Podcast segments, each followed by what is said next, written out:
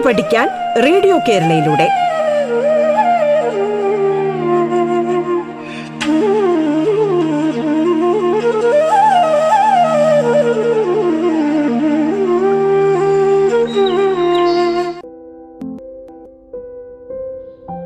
കേരള ഗവൺമെന്റിന്റെ ഓൺലൈൻ പ്രോഗ്രാമായ പാഠം പരിപാടിയിലേക്ക് ഏവർക്കും സുസ്വാഗതം.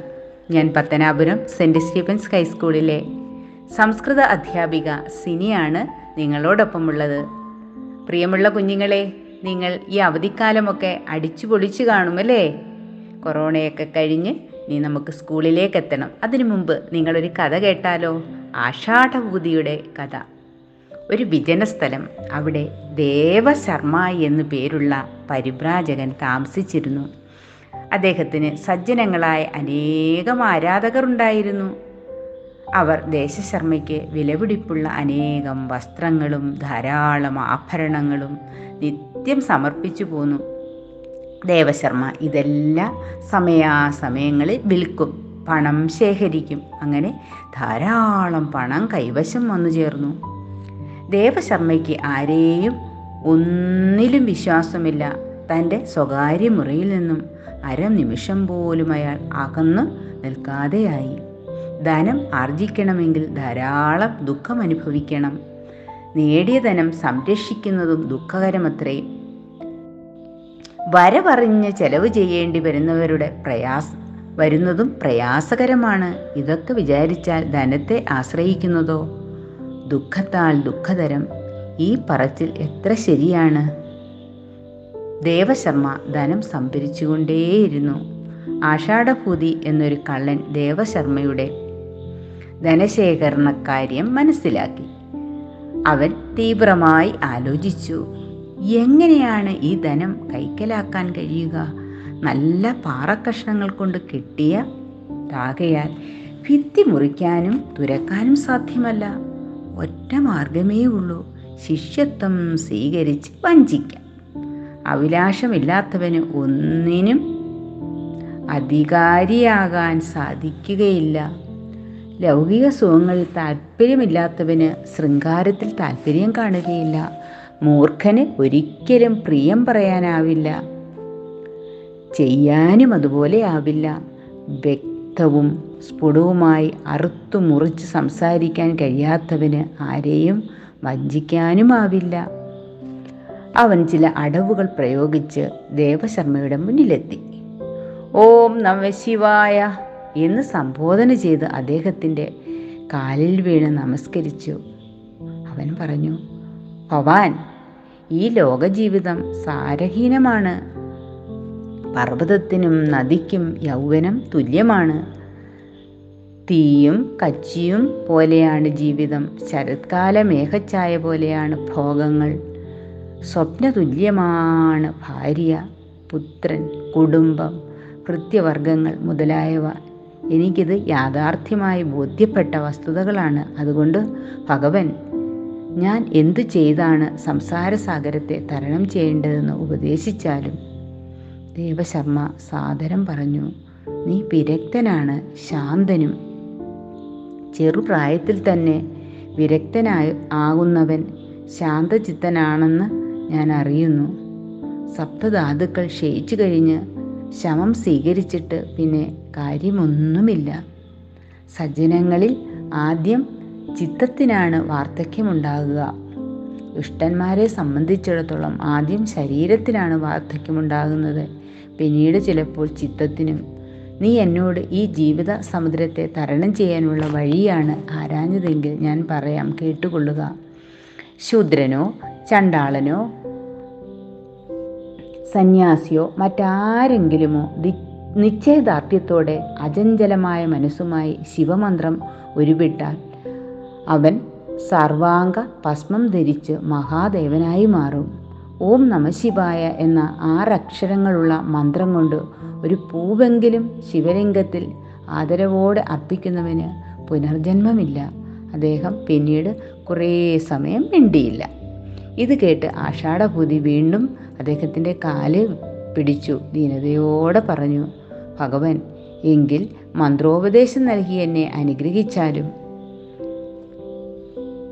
കുഞ്ഞെ ഞാൻ നിന്നെ അനുഗ്രഹിക്കാം. എന്നാൽ ഒരു വ്യവസ്ഥയുണ്ട്. നീ രാത്രികാലങ്ങളിൽ ഈ മഠത്തിൽ പ്രവേശിക്കരുത്. വിശേഷിച്ച് ഇവിടുത്തെ എന്റെ പ്രത്യേക മുറിയിൽ വരരുത്. നിനക്കും എനിക്കും നല്ലതിന് നല്ലതിനാണിത്. സന്യാസികൾ ഏകാന്തതയിൽ ഇരിക്കേണ്ട സമയമാണിത്.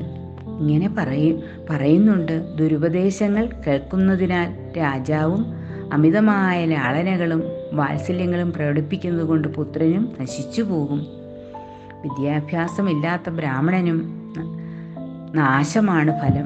വൃത്തികെട്ട സ്വഭാവങ്ങളുള്ള പുത്രനെ കൊണ്ട് വംശവും നശിച്ചു പോകും ദുഷ്ടന്മാരുമായി സമ്പർക്കം ഉണ്ടാകുന്നത് മൂലം ഒരുവന് സദാചാരം നഷ്ടപ്പെടും. സ്നേഹശൂന്യത കാട്ടിയാൽ മിത്രങ്ങൾ വിട്ടുപോകും. അനീതികൾ കാട്ടാൻ ശക്തിയുള്ളവനെ സമൃദ്ധമായ ജീവിതം കിട്ടും. അകലെ താമസിക്കുന്ന കാരണം കൊണ്ട് സ്നേഹം വർദ്ധിക്കും. അലങ്കാരവും ഗർവും തടയാൻ സ്വയം കഴിവില്ലാത്ത സ്ത്രീ നശിച്ചു പോകും ഉഴുതുമറിച്ചിടാത്ത കൃഷിഭൂമി നശിച്ചു പോകും അമിത ലാഭം ആഗ്രഹിക്കുന്നവന്റെ ധനം നശിച്ചു പോകും. ആയതിനാൽ മന്ത്രോപദേശത്തിലൂടെ ലഭിക്കുന്ന വ്രതനിഷ്ഠ ഏറ്റെടുത്ത ശേഷം ആശ്രമത്തിന് മുന്നിലുള്ള പുൽക്കുടലിൽ താമസിച്ചു കൊള്ളണം. ഭഗവാൻ ഞാൻ അങ്ങനെ ആയിക്കൊള്ളാം. എനിക്ക് വേണ്ടി തന്നെയാണ് അങ്ങിത് പറയുന്നത് എനിക്ക് എനിക്കറിയാം. ഗുരുപദേശം അപ്പാടെ അനുസരിക്കുന്നവന് പരലോകത്തും പ്രയോജനമുണ്ടാകുമെന്ന സത്യം എനിക്ക് അറിവുള്ളതാണ്. പിന്നീട് ഉറങ്ങാൻ സമയമായപ്പോൾ ദേവശർമ്മ ശാസ്ത്രവിധി പ്രകാരം ആഷാഢഭൂതിക്ക് അനുഗ്രഹം നൽകി ശിഷ്യനായി സ്വീകരിച്ചു. അയാൾ ദേവശർമ്മയുടെ കൈയും കാലും തിരുമുക ദാസ്യവൃത്തി ചെയ്യുക എന്നിവയിലൂടെ അയാളെ സന്തോഷിപ്പിച്ചു. ഇത്രയൊക്കെ ആയിട്ടും ആഷാഢഭൂതിയെ തന്റെ സ്വകാര്യ മുറിയിൽ പ്രവേശിപ്പിച്ചില്ല. കാലം കുറേ കടന്നുപോയി. ആഷാഢഭൂതി ചിന്തിച്ചു കഷ്ടം യാതൊരു ഉപായവും കിട്ടാത്ത ഒരവസ്ഥയാണല്ലോ ഉണ്ടായിരിക്കുന്നത്. സാരമില്ല. പയ്യെ തിന്നാൽ പനയും തിന്നാമെന്നല്ലേ. ദേവശർമ്മയും ചിന്തിച്ചു. എനിക്ക് ആരെയും വിശ്വസിക്കാനാവുന്നില്ല. ധാരാളം ധനം എന്റെ പക്കലുണ്ടെന്ന് സർവജനങ്ങൾക്കും അറിവുള്ളതാണ്. ആരെങ്കിലും ഒരു ദിവസം എന്നെ വധിച്ചേക്കാം ഈ പണത്തിനു വേണ്ടി. അത് വിഷം തന്നോ ആയുധം കൊണ്ടോ കഴുത്തു ഞെരിച്ചോ ആയിക്കൂടുന്നില്ല.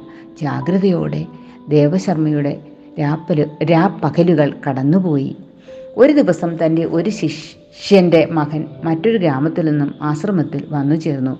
അവൻ ദേവശർമ്മയോട് പറഞ്ഞു ഭഗവാൻ എന്റെ പൂണൂ പൂണൂലിടിയിൽ കർമ്മത്തിന് വീട്ടിലേക്ക് അങ്ങ് വരണമെന്ന് അഭ്യർത്ഥിക്കാനാണ് ഞാൻ വന്നത്. ദേവശർമ്മയ്ക്ക് സന്തോഷമായി ആഷാഢഭൂതിയെയും കൂട്ടി പുറപ്പെട്ടു. വഴിയിലൊരു നദി കടക്കേണ്ടതായുണ്ടായിരുന്നു. നദിക്കരയിൽ എത്തിച്ചേർന്ന ദേവശർമ്മ കക്ഷത്തിലുണ്ടായിരുന്ന സ്വർണ നാണയങ്ങൾ നിറച്ച കനത്ത മടിശീല തോളിലിട്ടിരുന്നത് തുണിസഞ്ചിക്കകത്ത് ആർക്കും എടുക്കാൻ പറ്റാത്ത പാകത്തിന് രഹസ്യമായി ഒളിപ്പിച്ചു. അത് എപ്പോഴും കാണാൻ പാകത്തിന് നദിക്കരയിൽ വെച്ചു. എന്നിട്ട് നദിയിലിറങ്ങി കുളിച്ചു. കരയിലിരുന്നു ദേവാർച്ചനയും നടത്തി. ഇതെല്ലാം ശ്രദ്ധിച്ചുകൊണ്ട് വിനയപൂർവം ദൂരെ മാറി നിൽക്കുകയായിരുന്നു ആഷാഢഭൂതി പിന്നെ ആഷാഢഭൂതിയെ വിളിച്ച് ഇങ്ങനെ പറഞ്ഞു ആഷാഢഭൂതി എനിക്ക് എന്റെ പ്രാഥമിക ദിനകൃത്യങ്ങൾ നട നടത്തേണ്ടതായുണ്ട്.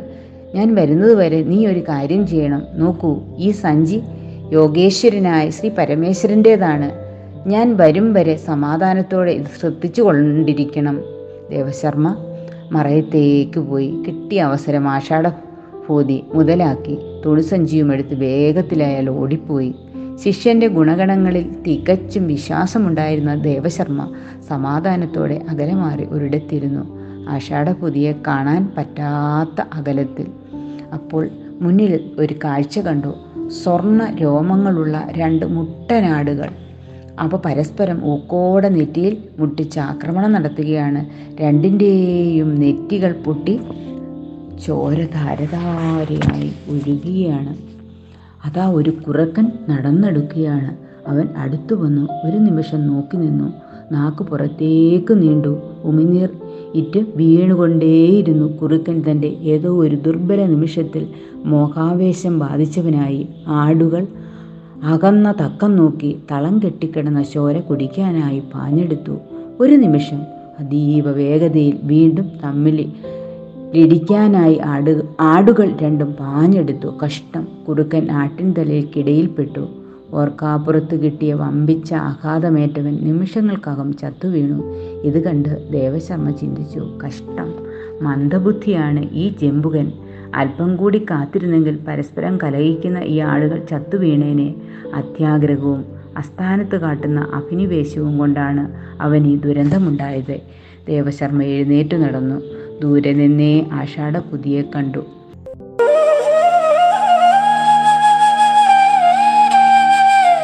പാഠം കേട്ടു പഠിക്കാൻ റേഡിയോ കേരളയിലൂടെ. പാഠത്തിൽ ഇനി ഇടവേള.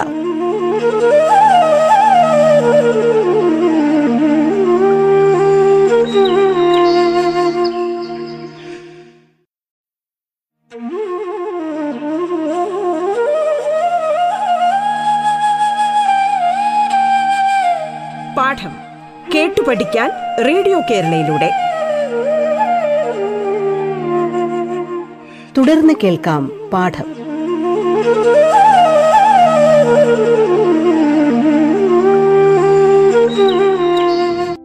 പുതിയെ നോക്കി അവിടെ മുഴുവനും നോക്കി കണ്ടില്ല. പ്രത്യേകിച്ച് സംശയമൊന്നും തോന്നിയില്ല.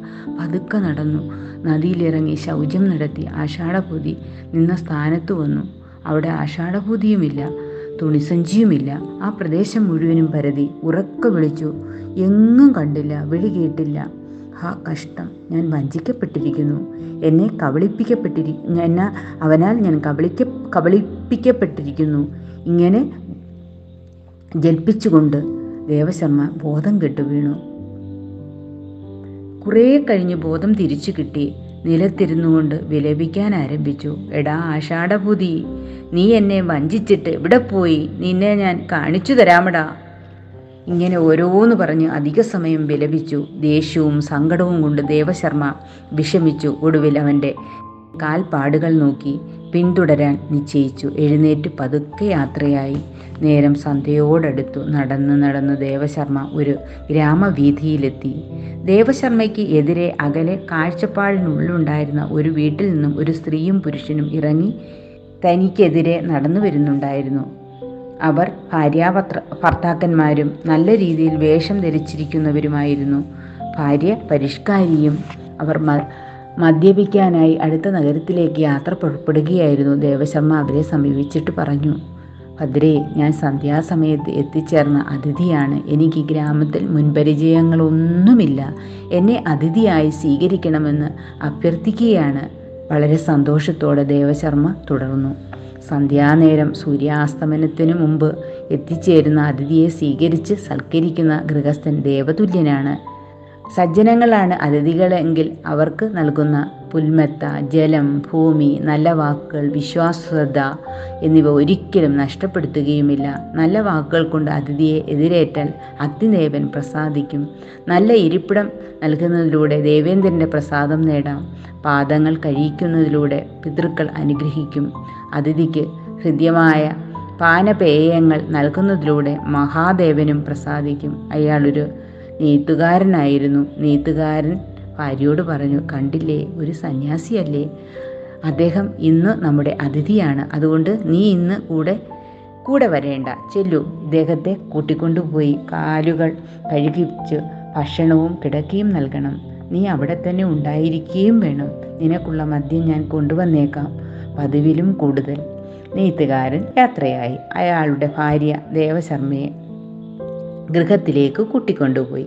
നെയ്ത്തുകാരന്റെ ഭാര്യ ദേവശർമ്മയോടൊപ്പം വീട്ടിൽ പ്രവേശിച്ചു. അദ്ദേഹത്തിന്റെ കാൽ കഴുകിച്ചു. കട്ടിൽ നിവർത്തി കിടക്ക ശരിയാക്കി.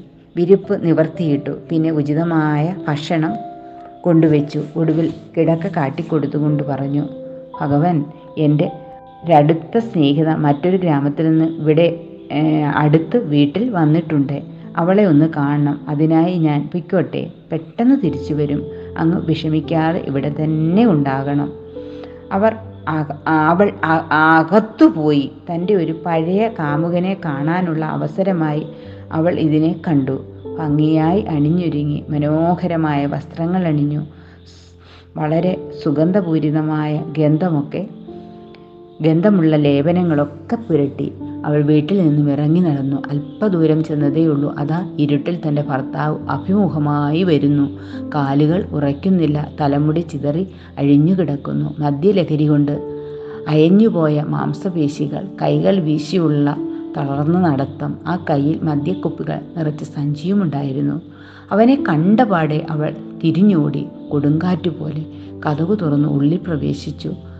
സ്വന്തം കിടക്കമുറിയിലെത്തി. ധരിച്ചിരുന്ന വിശേഷ വസ്ത്രങ്ങൾ കഴിവതും വേഗം ഉരിയെറിഞ്ഞു. പഴയ പോലെ സാധാരണ വസ്ത്രം ധരിച്ചു നിന്നു. അല്പം കഴിഞ്ഞ് നെയ്ത്തുകാരൻ വീട്ടിൽ പ്രവേശിച്ചു. വിശേഷ വസ്ത്രങ്ങൾ ധരിച്ച് എവിടേക്ക് എവിടേക്കോ പോകാൻ വന്ന വഴി തന്റെ മുന്നിലെത്തി തിരിഞ്ഞോടിയ സ്വന്തം ഭാര്യയെ അയാൾ മദ്യലഹരിയിലും തിരിച്ചറിഞ്ഞിരുന്നു. ഇവൾക്ക് ജാര സമ്പർക്കമുണ്ടെന്ന് പലരും മുൻപ് പലപ്പോഴും അയാളോട് പറഞ്ഞിട്ടുണ്ടായിരുന്നു. ഇപ്പോൾ സ്വന്തം കൺമുമ്പിൽ തന്നെ ഇവളെ ആ വേഷത്തിൽ കാണാനുമിടയായി. നീത്തുകാരന് കോപം കോപം വന്നു. എടി അവിശ്വസ്തേ നീ എവിടെ പോയിരിക്കുകയായിരുന്നു? അവൾ ഞാൻ ഞാൻ അങ്ങയുടെ അടുത്തു നിന്ന് ഇവിടെ വന്നിട്ട് പിന്നെ എവിടെയോ എവിടെയും എവിടെയും എവിടെയും പോയില്ല. അവൾ പെട്ടെന്ന് സ്വരവും ഭാവവും മാറ്റി. കുറെ കുറെ കൂടുതൽ ഇന്ന് കുടിച്ചിട്ടുണ്ട്. അതുകൊണ്ടാണ് ഇങ്ങനെയൊക്കെ ബുദ്ധിയും ബുദ്ധിക്ക് വൈകല്യം തറയിൽ വീഴുക അനവസരത്തിൽ ആലോചിക്കാതെ വായിൽ വരുന്നതെല്ലാം വിളിച്ചു പറയുക തുപ്പിക്കൊണ്ടിരിക്കുക എന്നീ ചേഷ്ടകൾ അമിതമായി മദ്യ മദ്യപിച്ചവരിലെല്ലാം കാണാൻ കഴിയും. മദ്യപാനം വർദ്ധിച്ചാൽ കൈകാലുകൾക്ക് വിറയൽ അനുഭവപ്പെടും. എപ്പോഴും ഉഷ്ണം തോന്നിക്കും വസ്ത്രങ്ങൾ പറിച്ചെറിയാൻ ശ്രമിക്കും ശരീരത്തിന്റെ തേജോപ്രഭാവം നഷ്ടപ്പെടും. ഏതാണ്ടൊരു ചുവപ്പ് രാശി മുഖത്ത് മുഖത്തും ദേഹമാസകലവും എപ്പോഴും കാണാൻ കഴിയും. മദ്യപാനിയെ തിരിച്ചറിയുവാനുള്ള അടയാളങ്ങളാണിവ. പ്രഭാതം മുതൽ സന്ധ്യയ്ക്ക് കടലിൽ അസ്തമിക്കുന്നതിനുള്ളിൽ പലപ്പോഴായിട്ട് സൂര്യനും ഈ അവസ്ഥ തന്നെ. നെയ്ത്തുകാരൻ ഇവരുടെ ഗീർവാണം കേട്ട് അല്പസമയം മിണ്ടാതെന്നോ അയാൾ ആലോചിക്കുകയായിരുന്നു. എത്രയും വേഗം ഇവൾ ദേ ദേഹാലങ്കാരങ്ങൾ അഴിച്ചു മാറ്റിയിട്ടുണ്ട്. നിരപരാധിത്വം സ്ഥാപിക്കുവാനുള്ള ശ്രമമാണ് ഇവളോട് യുക്തിപൂർവം മറുപടി പറയേണ്ടിയിരിക്കുന്നു. അവൻ വളരെ കോപിഷ്ടനായി പറഞ്ഞു എടി നെറുകെട്ടവളെ ഞാൻ കുറെ കാലം കൊണ്ട് നിന്നെക്കുറിച്ചുള്ള അപവാദങ്ങൾ സഹിക്കുന്നു. ഇന്നെനിക്ക് തെളിവ് സഹിതം എല്ലാം പ്രത്യക്ഷമായി. നീ അർഹിക്കുന്ന രീതിയിൽ തന്നെ നിന്നെ ഞാൻ ഇന്ന് കൊല്ലും. അവനൊരു കനത്ത ചൂരൽ വടി തപ്പിയെടുത്ത് അതുകൊണ്ട് അവളെ നിർദ്ദയം തല്ലാൻ തുടങ്ങി. ദേഹം മുഴുവനും പാടുകൾ വീഴത്തക്ക വിധം ക്രൂരമായിരുന്നു അത്. ഒടുവിൽ അയാൾ ക്ഷീണിച്ച് തറയിൽ വീണ് ചുരുണ്ടിക്കൂടി കിടന്ന് അവളെ പൊക്കി നിർത്തി. മുറിയിലുള്ള ഒരു തുണിയിൽ കെട്ടിയിട്ടു. ഇത്രയായിട്ടും അവൾ നിലവിളിച്ചില്ല. അയാൾ സഞ്ചിയിൽ കൊണ്ടുവന്ന മദ്യം വീണ്ടും കുറെ അകത്താക്കി. പിന്നെ അടുത്ത മുറിയിൽ പോയി കിടന്ന് ഉറങ്ങിപ്പോയി. ഈ സംഭവം നടക്കുമ്പോൾ അവളുടെ സുഹൃത്ത് ശുരകവൃത്തി നടത്തുന്ന ഒരു സ്ത്രീ അവിടെ ഉണ്ടായിരുന്നു. എല്ലാം ഇരുട്ടിൽ മറഞ്ഞു നിന്നുകൊണ്ട് അവൾ ശ്രദ്ധിക്കുന്നുണ്ടായിരുന്നു. നെയ്ത്തുകാരന്റെ കൂർക്കം വലി ഉയർന്ന ശബ്ദം പാർത്ത് അവൾ അകത്ത് പ്രവേശിച്ചു. മുറിയിൽ വന്നു. അവളെ സമീപിച്ച് രഹസ്യമായി ഇങ്ങനെ അറിയിച്ചു. സഹി ദേവദത്തൻ എന്ന സ്നേഹിതൻ നീ ഇപ്പോൾ വരുമെന്ന് പറഞ്ഞ് അവിടെ തന്നെ ഇരിപ്പാണ്. പെട്ടെന്ന് നീ ഇവിടെ എത്തണം. നീ കാണുന്നില്ലേ എന്റെ ഈ അവസ്ഥ? എങ്ങനെ പോകാനാണ്? നീ പോയി എന്റെ ആ സ്നേഹിതനോട് പറയണം. ഇന്ന് രാത്രി അങ്ങയോടൊത്ത് കഴിഞ്ഞുകൂടാൻ എനിക്ക് പറ്റില്ലെന്ന്. സഹി പറയരുത്. അങ്ങനെ പറയരുത്. ഇത്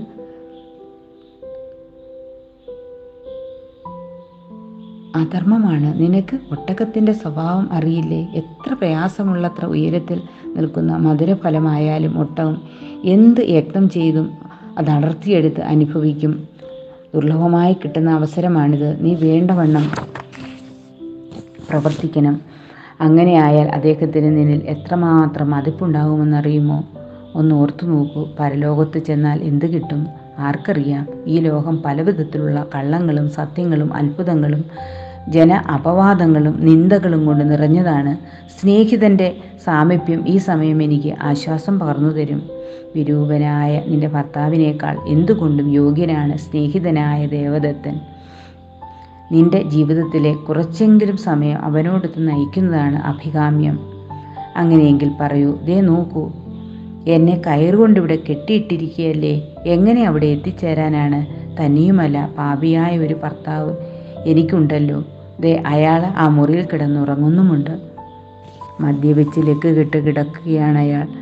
സൂര്യൻ ഉദിച്ചേ ബോധം വീഴൂ. ഞാൻ ഈ കെട്ടുകൾ അഴിക്കാം. നീ ചെയ്യേണ്ടത് വേണ്ടതിനാലാണ്. നിനക്ക് പകരം ഈ തുണിയിൽ എന്നെ കെട്ടിയിടണം. എന്നിട്ട് കഴിയുന്നത്ര വേഗത്തിൽ ദേവദത്തിന്റെ അടുത്തേക്ക് പോവണം. അങ്ങനെ ആവട്ടെ എന്ന് എന്നവൾ മറുപടി പറഞ്ഞു. പറഞ്ഞ പോലെ തന്നെ ശുരക സ്ത്രീയെ അവിടെ കെട്ടിയിട്ട് അവൾ ദേവദത്തിന്റെ സമീപത്തേക്ക് പോയി. കുറേ സമയം കഴിഞ്ഞു. നീതുകാരൻ എപ്പോഴോ ഉണർന്നു. കോപം കുറേ ശമിച്ചിരുന്നു. അവൾ കുറെ അഹങ്കാരം കുറഞ്ഞു കാണുമെന്ന് അയാൾ ഊഹിച്ചു. അവൻ പറഞ്ഞു എടി പരുഷ്യമായി സംസാരിക്കുന്നവളെ നീ ഇന്നു മുതൽ ഈ വീടിന് വെളിയിൽ ഇറങ്ങിപ്പോകരുത്. എന്നോട് മര്യാദകേടുകൾ പറയാനും പാടില്ല. അത് ആവർത്തിച്ചാൽ നിന്നെ ഞാൻ ഉപേക്ഷിക്കേണ്ടി വരും. ശുരക സ്ത്രീ മൗനം ഭജിച്ചു. മിണ്ടിപ്പോയാൽ ആളെ തിരിച്ചറിയും എന്നവൾ ഭയന്നു. നെയ്ത്തുകാരനും വീണ്ടും വീണ്ടും തന്റെ വാചകങ്ങൾ തുറന്നുകൊണ്ടേയിരുന്നു. ഒരു മറുപടിയും ഉണ്ടായില്ല. അയാൾക്ക് കോപം വർദ്ധിച്ചു. കിടക്കയുടെ തലയിണക്കീഴിൽ വച്ചിരുന്ന മൂർച്ചയുള്ള കടാര എടുത്തുകൊണ്ടുവന്നു അവളെ സമീപിച്ചു. മൂക്ക് മുറിച്ച് താഴെയിട്ടു. ഇങ്ങനെ പറഞ്ഞു എടി നീ ഇവിടെ നില്ലേ. നിന്നെ ഞാൻ പൂവിട്ട് പൂജിക്കാം. അവൻ വീണ്ടും കുടിച്ചു. അങ്ങോട്ടും ഇങ്ങോട്ടും നടന്നു. മതം ഏറി ഉറക്കത്തിന്റെ അഗാധയിലേക്ക് വീണു. ദേവശർമ്മ പരിക്ഷീണനായിരുന്നു. തന്റെ സർവസമ്പാദ്യങ്ങളും നഷ്ടപ്പെട്ടു. അയാൾ ഭക്ഷണം കഴിച്ചിരുന്നില്ല കഴിക്കാൻ തോന്നിയിരുന്നില്ല. വിശപ്പും ദാഹവും ഉറക്കവും അയാളെ അനുഗ്രഹിച്ചില്ല. അതുകൊണ്ട് ഈ സ്ത്രീ ചരിതം മുഴുവനും കണ്ടുകൊണ്ടിരിക്കാനിടയായി. രാവേറെ ചെന്നു. സ്നേഹിതനെ സന്ധിച്ച നെയ്ത്തുകാരന്റെ ഭാര്യ നാലുപാടും ശ്രദ്ധിച്ച് പതിഞ്ഞ കാൽ കാലടി വയ്പ്പുകളോടെ അവിടെ വന്നു ചേർന്നു. ശുരക സ്ത്രീയെ സമീപിച്ച് ചോദിച്ചു എടി നിനക്ക് വിശേഷമൊന്നുമില്ലല്ലോ? ഞാനില്ലായിരുന്ന സമയം ഈ പാവി എഴുന്നേറ്റ് വന്നുവോ? മുറിഞ്ഞുപോയ മൂക്കിന്റെ ഭാഗ ഒഴികെ മറ്റെല്ലാ ശരീരഭാഗങ്ങൾക്കും സുഖം തന്നെ. നീ വേഗം എന്റെ കെട്ടുകൾ അഴിക്കുക ഞാൻ വീട്ടിലെത്തട്ടെ. ശുരകശ്രീ അവളെ തുണിയിൽ ബന്ധിച്ചു. വേഗം സ്ഥലം വിട്ടു. കുറേ കഴിഞ്ഞ് നെയ്ത്തുകാരൻ ഉണർന്നു. വീണ്ടും അസഭ്യം കൊണ്ടവളെ അഭിഷേകം ചെയ്തു. ചോദിച്ചു നീ എത്രയായാലും പറയുകയില്ലല്ലേ? ഇപ്പോൾ മൂക്ക് മുറിച്ചതേയുള്ളൂ. അടുത്തതായി നിന്റെ ചെവികൾ മുറിക്കാൻ പോവുകയാണ്. കുറച്ചുകൂടി ദുഷ്ട പ്രവർത്തികൾ ചെയ്യാൻ തുടങ്ങി. അവൾ കോപാവേശിതയായി അവനെ അധിക്ഷേപിച്ചു. ഒത്തിരി കാര്യങ്ങൾ പറഞ്ഞു. അവൾ തുടർന്നു ദുഷ്ടനും വിവരം കെട്ടവനുമാണ് നിങ്ങൾ. ഈ പതിവ്രത രക്തമായ എന്നെ ആക്രമിക്കാനും അംഗച്ഛേദം നടത്തുവാനും ആർക്കും സാധ്യമല്ല. കോപാകുലന്മാരായ ദൈവങ്ങളെ ഞാൻ ചോദിക്കുന്നു ആർക്ക് കഴിയുമെന്നെ? അംഗങ്ങൾ ഛേദിച്ച് വിരൂപയാക്കാൻ. ലോക പാലകന്മാരായ ദൈവങ്ങളെ ഞാൻ ചോദിക്കുന്നു ആർക്ക് കഴിയും? സൂര്യചന്ദ്രന്മാരും പഞ്ചഭൂതങ്ങളും ഹൃദയവും യമരാജാവും ദിനരാത്രങ്ങളും സന്ധ്യകളും ധർമ്മവും മനുഷ്യന്റെ എല്ലാവിധ കർമ്മങ്ങൾക്ക് സാക്ഷിയായി നിലകൊള്ളുന്നുണ്ട്. ലോകത്ത് നടക്കുന്ന സർവകാര്യങ്ങൾക്കും സാക്ഷിയായി നിലകൊള്ളുന്നവരാണവർ. നോക്കൂ എന്നിൽ പ്രാതി പാതി വൃത്യമുണ്ടെങ്കിൽ മനസ്സിൽ പോലും പരപുരുഷനെ ആഗ്രഹിച്ചിട്ടില്ലെങ്കിൽ ദേവന്മാരെ വീണ്ടും എന്റെ മൂക്കിനെ പഴയ രൂപത്തിലാക്കി തീർത്ത് തരയണമേ. അഥവാ എന്റെ മനസ്സിൽ അന്യപുരുഷന്മാരെക്കുറിച്ചുള്ള ഭ്രമമുണ്ടെന്ന് കാണുന്ന പക്ഷം എന്നെ ഭസ്മമാക്കി തരയണമേ. ഇങ്ങനെ പ്രാർത്ഥിച്ചിട്ട് അവനോട് വീണ്ടും പറഞ്ഞു എടോ ദുഷ്ടോ ദുഷ്ട നോക്ക് സൂക്ഷിച്ചു നോക്ക്. എന്റെ പാതിവൃത്യത്തിന്റെ ശക്തി കൊണ്ടാണ് മൂക്ക് പഴയപടി വന്നത്. നോക്ക് അയാൾ എരിയുന്ന ഒരു വിറക് കഷ്ണം എടുത്തു. അതിന്റെ വെളിച്ചത്തിൽ അവളുടെ മൂക്ക് പരിശോധിച്ചു. അത്ഭുതം. മൂക്ക് പഴയ പോലെ യഥാസ്ഥാനത്തുണ്ട്. മൂക്ക് മുറിഞ്ഞു വീണപ്പോൾ ഉതിർന്ന ചോര തറയിൽ തളം കെട്ടി കിടക്കുന്നുമുണ്ട്. അവൻ ആശ്ചര്യം കൊണ്ട് സ്തബ്ധനായി തീർന്നു കെട്ടുകൾ അഴിച്ചു. അവളോട് ചെയ്തു പോയ മാപ്പ് അപേക്ഷിച്ചു.